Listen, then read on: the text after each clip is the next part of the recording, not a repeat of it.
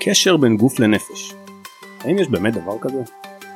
איתנו נמצא היום דוקטור אוהד בר דוד, פסיכולוג שיקומי ומנהל מרפאת גפן במרכז הרפואי שמיר אסף הרופא. היי אוהד, מה שלומך? אהלן, טוב מאוד ברוך. עם אוהד נדבר היום על הקשר הזה, האם הוא קיים, איך הוא קיים, באלה, באלה אופנים הוא בא לידי ביטוי, בין אם אנחנו בני 20, בין, בין אם אנחנו בני 80, לצד המנטלי שלנו, מצב הרוח והאנרגיה הפנימית שלנו, צריך להיות קשר גם למצבנו הגופ, הגופני, הבריאותי והפיזי, ואני חושב שהתקופה האחרונה בהחלט אה, מדגימה זאת, והרבה אנשים חווים זאת גם ברמה האישית. עם עוד נדבר היום בשני הקשרים שונים. ראשית נבקש לשמוע ממנו על הקשר בין גוף נפש אצל ילדים ועל האופן בו המרפאה שלו מתמודדת עם המצבים הללו. נשוחח על התסמינים של הילדים וגם על המודעות של ההורים לתסמינים האלו. רמז, לא כולם ממש מודעים אליהם.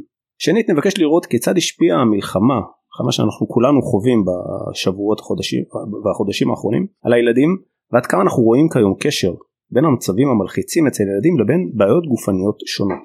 רמז נוסף, יש קשר והוא די מובהק. אני מזכיר לכם כי הפרקים של התוכנית זמינים עבורכם בכל רגע באפליקציות השונות ספוטיפיי אפל וגם גוגל חפשו זמן בריאות או פשוט המרכז הרפואי שמיר אם משהו מהשיחה כאן עולה ונשמע לכם מעניין או רלוונטי למצב שאתם חווים אתם מוזמנים להיכנס לאתר שלנו ולחפש מידע על המרפאה כל הפרטים לגבי יצירת הקשר נמצאים גם שם. אז שוב שלום אוהד תודה שהצטרפת אלינו היום. תודה על ההזמנה. בוא נתחיל אולי עם תיאור קצר של המרפאה והפעילות שלה. השם של המרפאה זה מרפאת גפן שזה ראשי תיבות של גוף נפש לילדים ונוער. אם אני מבין נכון אתם נותנים מענה לילדים עם תופעות גופניות לא מוסברות מבחינה רפואית. נכון. אני צודק. נכון אז המרפאה קמה בעצם אה, אה, כדי לטפל ילדים שאנחנו רואים במחלקות שלנו בדרך כלל בחדרי המיון חוזרים שוב ושוב עם איזשהם תלונות שעושים המון המון בדיקות הרבה פעמים לא מוצאים שום סיבה גופנית אורגנית אה, רפואית שאנחנו יכולים להסביר אותה או את התלונות עצמם או את העוצמה שלהם ואז אומרים אוקיי כנראה שיש פה מרכיבים אחרים שמשחקים והמרפאה באה לטפל במקרים האלו. זאת אומרת שזה הגוף ונפש בעצם מה שהגוף מה שלא מוסבר בגוף בעצם אולי הפתרון שלו הוא בנפש.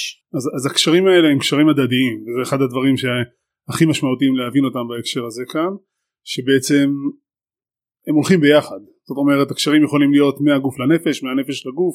אפשר לתת לזה הרבה דוגמאות ומן הסתם ניכנס לזה בהמשך אבל uh, ברמה הכי הכי פשוטה uh, כאשר יש לנו בעיה גופנית הרבה פעמים זה ישפיע עלינו בצורה נפשית אבל גם כאשר סתם יש לי מבחן ואני לחוץ לקראתו אז זה ישפיע עליי גם מבחינה גופנית הרבה פעמים. אז בוא נפרט אולי באמת על התסמינים לפחות דברים שאתה נתקל בהם מהם הדברים הכי שכיחים שילדים מגיעים איתם למרפאה שלכם או מקרים שאתה נתקל בהם בעבודה המקצועית שלך.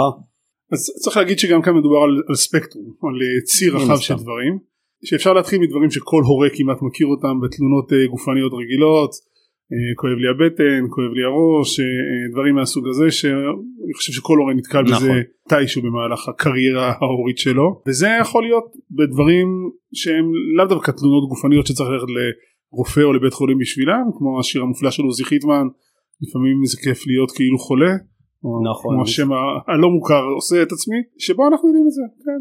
לא מתחשק לי ללכת וזה בא לידי ביטוי בכך עכשיו אלו תלונות מאוד מאוד שכיחות תלונות על אה, שוב כאבי ראש כאבי בטן הן דרכים מאוד רגילות לילדים לבטא מצוקה. לפעמים זה יהיה ברמה אה, חמורה שאז יהיה באמת צריך להגיע גם כן אה, לטיפול משמעותי יותר לפעמים זה יהיה דברים שהורה רגיל לפתור אותם בלי התערבות. אבל אלה התלונות הרגילות שלי. זה יכול להיות גם תסמינים אחרים.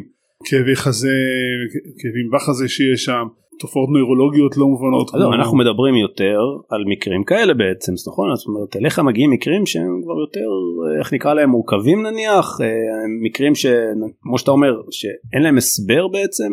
אז צריך לומר ש, ש, שברור שאם יש תופעות מוזרות, בסדר, אה, שיתוק, אה, קושי תזוזה של רגליים, נימול שאין לו הסבר נוירולוגי שאנחנו יכולים להבין אותו, זה דברים שיהיו אבל גם תופעות רגילות כאילו פשוט שהן חוזרות על עצמם המון.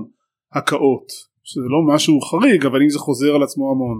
אה, כאבי ראש שחוזרים על עצמם המון אה, אה, עצירות או שלשולים כאבי בטן ששוב כולם יכולים להיות רגילים אבל העוצמה או הדחיפות או השכיחות שלהם אם היא גדולה מדי ומשפיעה על התפקוד ואין איזה הסבר גופני שאנחנו יכולים למצוא ולטפל בו אז הם אלו שיגיעו למרפאה אני רוצה להבין נכון את העניין הזה שאין הסבר זאת אומרת תכף ש...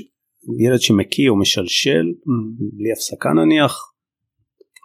ההורים הולכים למרפאה הולכים למיון הולכים לבדוק בדיקה לפני שאנחנו מגיעים בכלל לבדיקה שהיא פסיכולוגית כמובן בדיקה לא מוצאים בא רופא אומר חבר'ה אני לא יודע מה לעשות אין, אין לי הסבר ללמה הוא משלשל בלי זאת אומרת איפה בכל זאת זה בעיה רפואית כלשהי. זה בדיוק מה שקורה זאת אומרת מה שקורה הוא שבאמת כאשר יש תלונות כאלו אז באמת ילד מקיא לא הולכים לפסיכולוג וטוב שכך.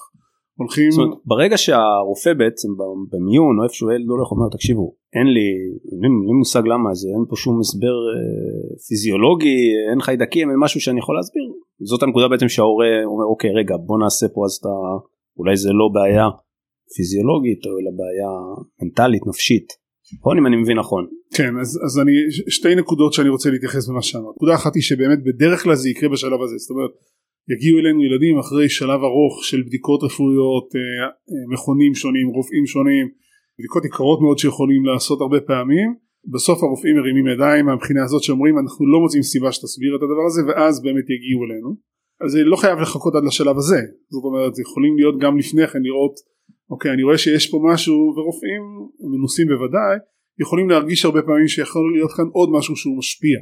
זאת אומרת יכול להיות שאפילו אם יש לי איזושהי בעיה אורגנית אמיתית במרכאות אה, אה, במערכת העיכול מתעצמת ש... אולי ש... והן מתעצמות בעקבות בדיוק בעקבות מצבים נפשיים אה, אה, בעקבות רגישות גבוהה לשם וכולי. אבל אני כן רוצה לחזור לנקודה אחרת שאמרת שזה מרכיב נפשי מנטלי ולא מרכיב גופני ואני רוצה לחדד שאנחנו לא יוצרים את ההבחנה הזאת זאת אומרת זאת ההבחנה זאת דיכוטומיה הבחנה כזאת חדה שעושה בין מרכיב גופני לנפשי אנחנו רואים ויש המון המון מחקרים אה, על הדברים האלה ש, שאנחנו יצור אה, פסיכוסומטי כן של גוף ונפש yes. ביחד ולכן באמת יכול להיות שהמרכיב המרכזי אנחנו נקרא הוא יכול להיות גופני יכול להיות שהמרכיב המרכזי יכול להיות שיהיה מנטלי או נפשי אבל הם תמיד ישחקו ביחד באיזושהי צורה באינטראקציה ביניהם. אולי בעצם זה התפקיד של ההורה בעצם להיות זה שקובע איפה עובר אה, הגבול הזה והאמת שזה באמת גם נושא שאפשר לפתוח אותו הוא ראוי לדון בפני עצמו איפה באמת עובר הגבול הזה הרי מן הסתם זה גבול לא ברור הכוונה בין. גבול לא ברור בין תלונות שהם כמו שאתה אומר כמו שאמרת בתחילת דבריך נורמלי, הגיוני, ילדים לפעמים לא רוצים ללכת לבית ספר או מתלוננים, מבטאים את עצמם באמצעות ה... לבין כאבים שאתה אומר טוב משהו פה כבר לא בסדר. קו גבול הזה הוא חמקמק הוא גם משתנה מה שטוב להורה אחד גבולי להורה אחר. איפה עובר הגבול הזה שבו גם ההורה אומר לעצמו טוב משהו פה נראה לי לא, לא תקין. צריך לומר שזו שאלת מפתח בתחום של בריאות הנפש בכלל זאת אומרת מה נורמלי ומה לא נורמלי איפה? הוא משתנה זה לא מה נכון שנורמלי בעיניך לא נורמלי בעיניי וההפך זה נכון מאוד נכון מאוד. זה, זה גם משהו משתנה תרבותית זה גם משהו משתנה משפחתי זה גם משהו משתנה אה, אה, חברתית. יש המון המון המון אה, דברים שמשחקים פה תפקיד וזה אכן שאלה גדולה שבטח לא נפתור אותה כרגע כאן. ככלל אצבע אני אומר כרגע מקום שבו אנחנו נרצה לפנות לעזרה ולטיפול ולהתערב אה, במרפאה או בכלל אה, במקומות של בריאות הנפש יהיו מקומות שבהם זה מפריע לתפקוד. זה מפריע לתפקוד של הילד, זה גורם למצוקה משמעותית, זה מפריע לתפקוד של המשפחה, פוגע בדברים שהוא היה עושה אם לא היה את הדבר הזה, זה המקום שבו נרצה להתערב. אם הכל בסדר, ובסדר יש מדי פעם אה, אה, תופעה גופנית שמפריעה אבל היא לא מפריעה, אז באמת לא יגיעו אלינו לטיפול. אה, זה לא אומר שאי אפשר לעזור, זאת אומרת יכול להיות שהמצוקה לא תהיה משמעותית, דרמטית כזאת, אבל עדיין זה גורם למצוקה ואז עדיין אפשר לעשות התערבויות קטנות יותר בשביל לטפל. אבל התפקיד של ההורים הוא בוודאי מרכזי גם בהפניה לטיפול שזה כמובן מי שבדרך כלל יעשה את זה גם בפתרון של המצב. זאת אומרת אולי נדבר על זה בהמשך אבל, אבל התפקיד של ההורים ביכולת לעזור לילד להתמודד יותר טוב בדרכים יותר אה, אפקטיביות מועילות אה, מסתגלות עם המצוקות שלו או עם הקשיים שמביאים אולי לתופעות גופניות כאלה הוא תפקיד מאוד מאוד חשוב ולכן להורים יש מקום חשוב במרפאה. עד כמה ההורים מודעים לתפקיד שלהם בכל המערכת הזאת? וזה שאלה אחת. אני יודע שזו שאלה כללית אני יודע שזו שאלה מאוד uh, ובכל זאת מהניסיון שלך שאתה רואה אתה שומע הורים שהם באים ומספרים לך שאתה אומר רגע בואנה לא חשבתם על זה אולי קודם? ועד כמה באמת הם אה, רואים אני אשאל את זה אחרת עד כמה מודעות זה צד אחד כללי ומודעות ספציפית לכך שיכול להיות שמדובר פה לא בבעיה פיזיולוגית אלא בבעיה נפשית. זאת אומרת כמה הם פתוחים ב mindset שלהם בכלל להבין שאולי יש כאן משהו נפשי ולא. זה קצת מורכב אבל לא, מחייך, סיבכתי אותך. אני מחייך בגלל הסיום של הדברים חריג אחד כי שוב חזרנו למשהו שכל כך ממחיש עד כמה זה מופנם אצלנו. נכון. הדבר הזה החלוקה הזו בין נפשי נכון, לגופני. אבל זה, אוקיי. זה מודעות של הורה, תשמע כולנו הורים אנחנו יודעים. אני מכיר את זה גם אצלי לפעמים אתה מזלזל בתלונות האלה. לא תמיד, ואתה לא תמיד גם חושב שזה מגיע יכול להגיע למקומות אה, שהם לא פיזיים אלא משהו נפשיים עד כמה אתה פתוח בכלל לזה ש... אז אני כמו קאטו הזקן אני אחזור ואזכיר שוב ושוב שתמיד הדברים משפיעים אחד על השני. אוקיי? והדבר שאנחנו נרצה לראות אוקיי האם המרכיב המרכזי או המקור, המקור או המוקד הוא גופני או נפשי אבל כמעט תמיד יהיה גם מרכיב כזה וגם מרכיב כזה. אז אני רק נתפס לנקודה הזאת. עכשיו אני אחזור חזרה אחורה לשאלה לתחילת השאלה שלך לגבי מודעות. כרגיל כמו לכל שאלה זה תלוי. זה תלוי קודם כל בהורים. יש באמת הורים מודעים יותר ויש הורים מודעים פחות. אה, יש הורים שהם באופן כללי מודעים אבל החיבור הזה בין תיאוריה שאני מודע לה לבין המעשה הוא, הוא לא תמיד נעשה יש המון דברים שאנחנו שנינו יכולים לחשוב עליהם הדברים שאנחנו מודעים להם מאוד ועדיין אנחנו לא עושים אותם לא עושים. אנחנו כולנו מודעים ששינה היא דבר חשוב ועדיין אה, נכון. שעה אחת בלילה לפעמים כשאני עסוק במשהו שהוא לא הכי חשוב בהכרח אז נכון. החיבור למעשה הוא, רחוק אז לפעמים בטיפול חלק ממה שאנחנו נעשה הוא יהיה לא רק להעלות מודעות אלא יהיה יותר לעזור לדברים האלה להתיישם אוקיי להיות מיושמים או לבוא להביא לשינוי התנהגותי לפעמים זה באמת מודעות זאת אומרת לפעמים באמת הורה לא, לא מבין בכלל עד כמה למשל המצוקה של הילד היא אמיתית. אוקיי, הוא אומר בסדר אז הוא מתלונן על כך שמפריע לו בכיתה שהוא הוא, הוא הכי קטן בכיתה והכי נמוך בכיתה או דברים כאלה אבל בסדר אני תמיד אומר לו שאנחנו אוהבים אותך כמו שאתה ואני מספר לו על, על נפוליאון שהיה קטנצ'יק אבל היה עם מצביא גדול והוא לא מבין שהילד באמת במצוקה והמצוקה הזאת יכולה לבוא לידי ביטוי. ואז אחד האתגרים הגדולים של הורים באמת הוא אחד האתגרים הגדולים הוא לפעמים לבוא ולכבד את הטיעון של הילד את התחושה או הרגש של הילד ועם כל זה לא בהכרח לקבל את המשמעויות של הדבר הזה. זאת אומרת יכול להיות שבאמת אתה מרגיש שכולם צוחקים עליך ועדיין אנחנו יכולים לעשות עם זה משהו. אתה לא עושה עם זה כאילו אוקיי אתה לא עושה עם זה כלום כאילו אתה יודע מזהה אבל לא לא חושב ללכת ולעשות עם זה משהו כן או הפוך. או הפוך אתה עושה עם זה משהו שהוא לא מועיל לך. שהוא לא מועיל. למשל אתה לא הולך ל- לכיתה כי אתה נורא מתבייש אבל הדבר הזה מביא לתוצאות הפוכות וכולי אז בוא אוקיי בוא נדבר עכשיו על התהליך עצמו. עברנו את השלב שאנחנו מבינים שיש כאן איזושהי בעיה ושאומר אנחנו זה באופן כללי מערכת ההורים הילד מבינים שיש כאן איזושהי בעיה שהיא לא מוסברת ברמה הרפואית כנראה קשורה לאיזשהם תהליכים אה, מנטליים כאלה ואחרים. מה עכשיו? מה התהליך איך מגיעים אל... מחר מגיעים אליך למרפאה אבא ובן מה מה התהליך שעושים איתם. אז אה, בשלב ראשון אנחנו עושים פגישת הערכה או פגישות הערכה. זאת אומרת אה, בדרך כלל שני מפגשים עם הורה ועם ילד כדי לבוא ולקבל קצת רקע. גם רקע על, ה, על התלונה הנוכחית זאת אומרת מה הבעיה עכשיו שאיתה הילד או ההורה המשפחה מתמודדים וגם אה, על רקע רקע התפתחותי רקע חינוכי רקע חברתי רקע משפחתי להבין את כל הדברים שאיתם מתמודדים. אה, זה שלב ראשון. אחרי שמסיימים את ההערכה הזאת וגם כן יוצרים קשר עם רופאים במידת הצורך כדי להבין אם יש גורמים גופניים שקיימים שם מה אנחנו מצפים מה הדברים שצריכים אה, אולי להשפיע על הטיפול ועל ההתערבויות שלנו. אה, אז מתחיל הטיפול בהתאם להערכה. זה יכול להיות טיפול שיהיה ממוקד בעיקר בילד זה יכול להיות טיפול שיהיה חצי חצי חלק ההורים חלק הילד יכול להיות שיהיה טיפול שרק ההורים יהיו שם אה, בעבודה בהדרכת הורים או בטיפול בהורות. הכל בהתאם לדברים ש, שעולים. וגם המוקדים של הטיפול יכולים לי- להשתנות. זאת אומרת יכול להיות שהמוקד יהיה סביב תפיסות אה, עצמיות של הילד את עצמו דימוי עצמי וכולי. זה יכול להיות סביב אה, חרדות ודרכים שונים לווסת את עצמו. זה יכול להיות סביב יכולת להתמודד עם קשיים שקיימים בצורה טובה יותר של ההורה או של הילד הכל בהתאם למה שראינו בהערכה הראשונית אבל זה גם משתנה. תמיד במהלך טיפול עולים עוד תכנים שלא הוזכרו או לא הסתם. חשבו עליהם בהתחלה. מה הסדר גודל של תהליכים כאלה מבחינת משך הזמן המפגשים? שוב באופן ממוצע אתה יודע לא כל בעיה היא לגופה אבל פחות או יותר כן. מה התהליכים האלה כמה זמן פחות או יותר לוקח להתמודד? אולי יכול לספר על איזה מקרה שעשיתם אה, לאחרונה ש... אז, אז זה באמת מאוד משתנה. אה, בעיות קלות יותר בוא נגיד כך שיהיו ממוקדות למשל סביב מתח שעולה עכשיו מול, מול המלחמה בסדר חרדות שעולות ודברים מהסוג הזה שיכולות לבוא לידי ביטוי בכל מיני דרכים גם גופניות וגם התנהגותיות זאת אומרת הימנעויות בדרך כלל דברים שלא עושים או כל מיני התנהגויות חדשות שעולות אז הדברים האלה יכולים להיות הרבה פעמים קצרים יותר זאת אומרת מספר מפגשים יחסית מצומצם סדר גודל של 10-12 מפגשים שאפשר להתמודד ולהביא לשיפור משמעותי בכך.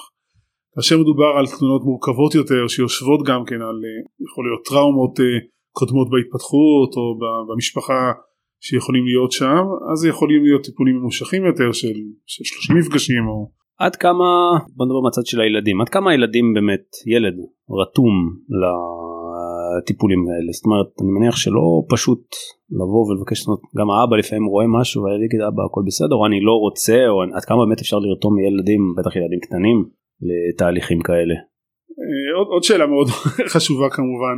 באופן כללי אני אעשה הבחנה גסה כרגע בין ילדים קטנים לבין מתבגרים ומתבגרים אה, אה, מבוגרים אפילו בסדר? Mm-hmm. באזור ה-17-18 שזה כמובן מאוד מאוד שונה.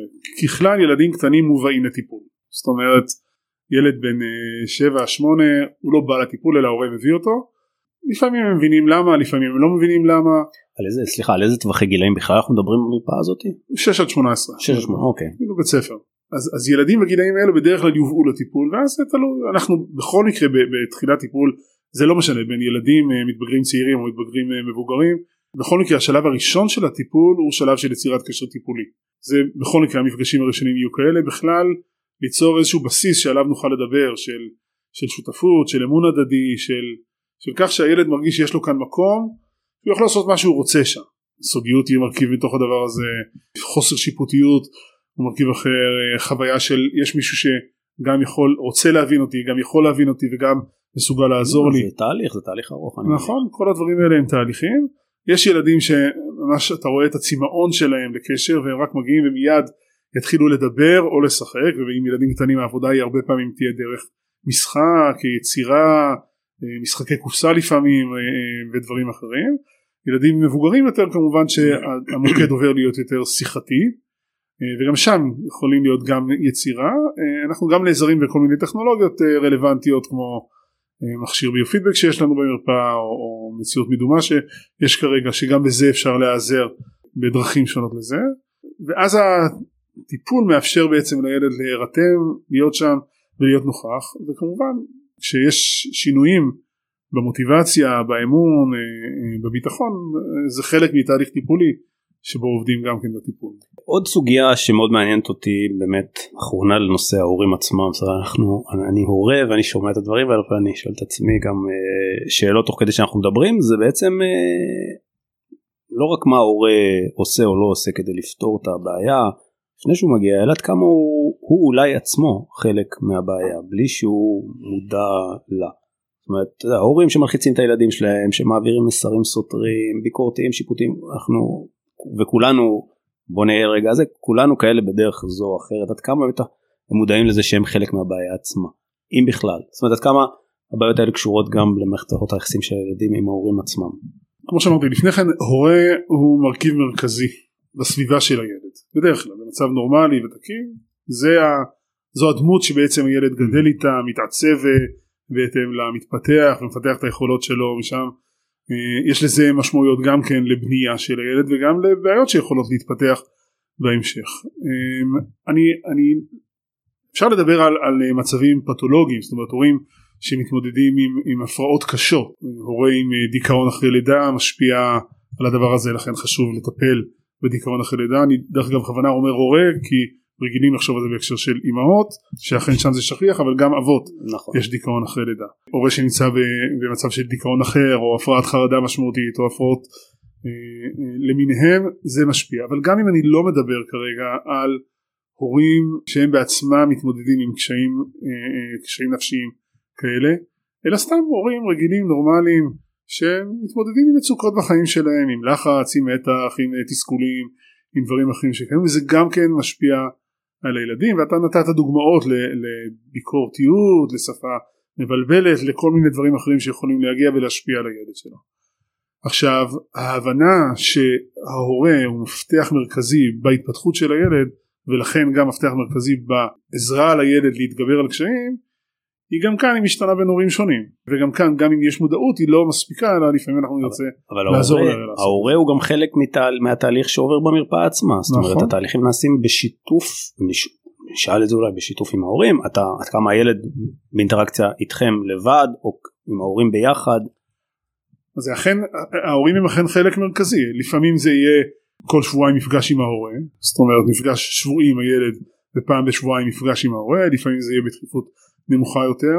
לפעמים תהיה לנו עבודה למשל עם הורים. מעת לעת יש גם כן קבוצות למשל שאנחנו אה, פותחים להורים לעבודה סביב ההורות בלי הילדים בכלל. יש אפשרות של עבודה בפורמט משותף של קבוצה הורה וילד בתלות במצבים אה, מסוימים אחרים שיהיו שם.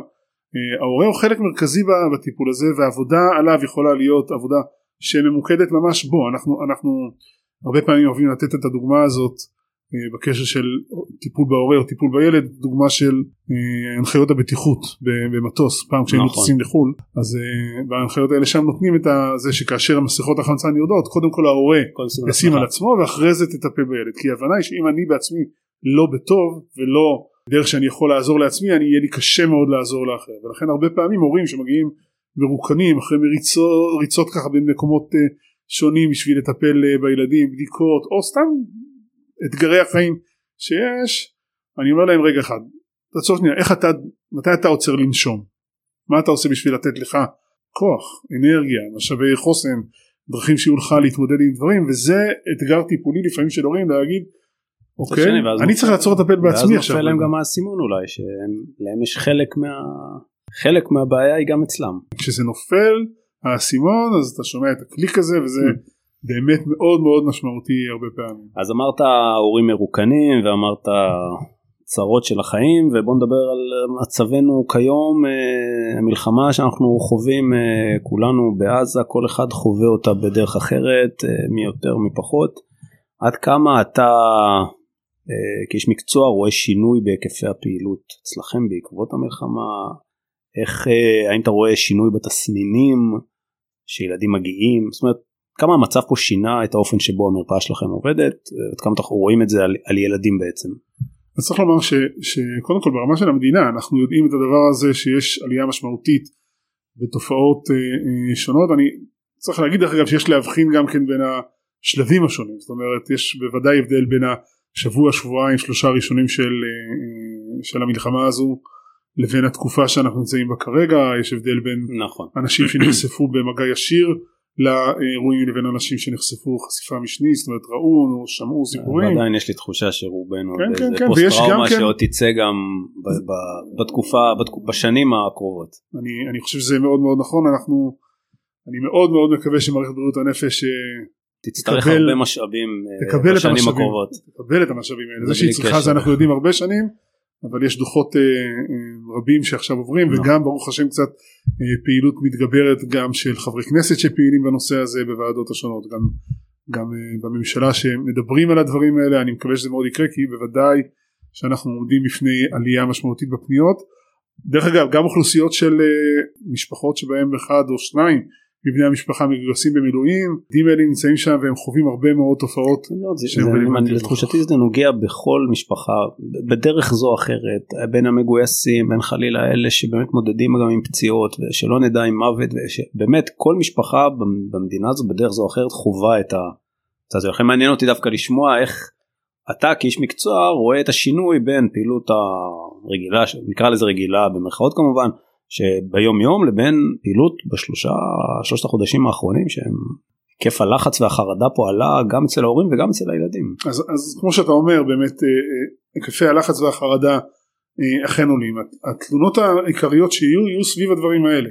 זאת אומרת אנחנו נראה תופעות כמו באמת עליות בחרדה. ילדים שמפחדים יותר קופצניים מאוד יהיו כל מיני תופעות של מה שאנחנו נקרא לו רגרסיה. זאת אומרת נסיגה התפתחותית אחורה ילדים שנגמלו חוזרים להרטיב ילדים שפתאום רוצים לישון עם ההורים וחזרה ילדים שמפחדים להישאר בבית לבד או, או להתקלח לבד או דברים כאלה הם מאוד עלו בתקופה הזאת. יכולות להיות גם כן התנהגויות קיצון אחרות אה, הימנעות מללכת לבית ספר התנהגויות של תוקפנות שיכולות שאנחנו רואים אותם שעולים. אצל ילדים יותר מבוגרים יכולות להיות תופעות גם כן כמו אלימות או שימוש בחומרים כמו סמים וחיים כל הדברים האלה הם דברים שיכולים לקרות. בתי הספר פוגשים את הדברים האלה מאוד ומספיק לראות דיווחים של מה שקורה בהסעות לבתי הספר אה, בחלק מהמקומות אה, שמראים את הדברים האלה. כמו כל דבר זה יכול לבוא לידי ביטוי גם כאן בתופעות גופניות. זאת אומרת כן יכולים להיות יותר כאבי ראש וכאבי בטן מיגרנות ודברים אחרים שפתאום יכולים לעלות ולהופיע והם עולים. עולים ומופיעים. גם כאן הגוף שלנו מדבר לפעמים הוא מדבר כאשר המילים לא יכולות לדבר ולכן אנחנו נרצה בין השאר לבוא ולתת מילים לתחושות הגופניות האלה לדעת להוציא אותם בדרכים שונות לבטא אותם וגם דרך זה לנהל אותם בצורה שונה גם אצל הילדים גם אצל ההורים ברור. ההורים כאן מאוד משמעותיים כאן בתוך הדבר הזה. עולה פה לכל אורך הפודקאסט זה הקשר בין ההורים למצב, ה... למצב של הילד. כן. אה, יש לך איזה מקרה מעניין שאתה יכול לספר עליו שטיפלתם בו לאחרונה?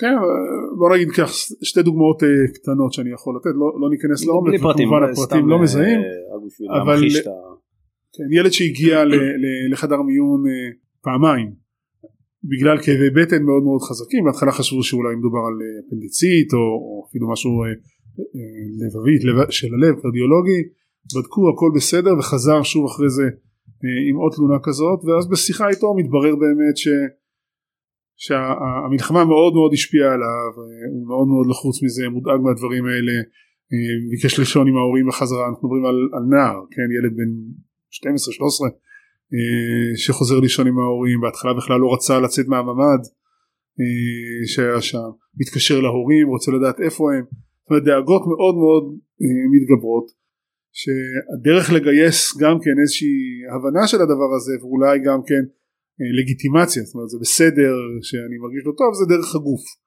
אבל לדבר על הדברים האלה להכיר בכך לתת לזה נרמול אוקיי להגיד אוקיי זה yeah. כן. באמת נורמלי הרבה ילדים חווים את הדברים האלה לתת לזה איזשהו תיקוף שבאמת זה טבעי שאני ארגיש ככה וגם כן להתמודד עם אה, זה בהמשך זה היה דרך שעזרה לו ולהורה שהיה איתו להתמודד עם זה או רק במילה כי הזמן שלנו אוזל אה, אה, טיקים כל מיני תגובות מוטוריות נכון. לא רצוניות שמתגברות בתקופה הזאת ולפעמים גם כן כאן ילד שהגיע אלינו והעבודה סביב היכולת לבטא את מה שקורה איתו הייתה קשורה לירידה בשכיחות שלהם אה, שבאים לידי ביטוי כדוגמה. אוקיי, אה, כן, נשמע מעניין ורציני. אני רוצה לסיכום אולי באמת לדבר על איזה משהו אה, כללי.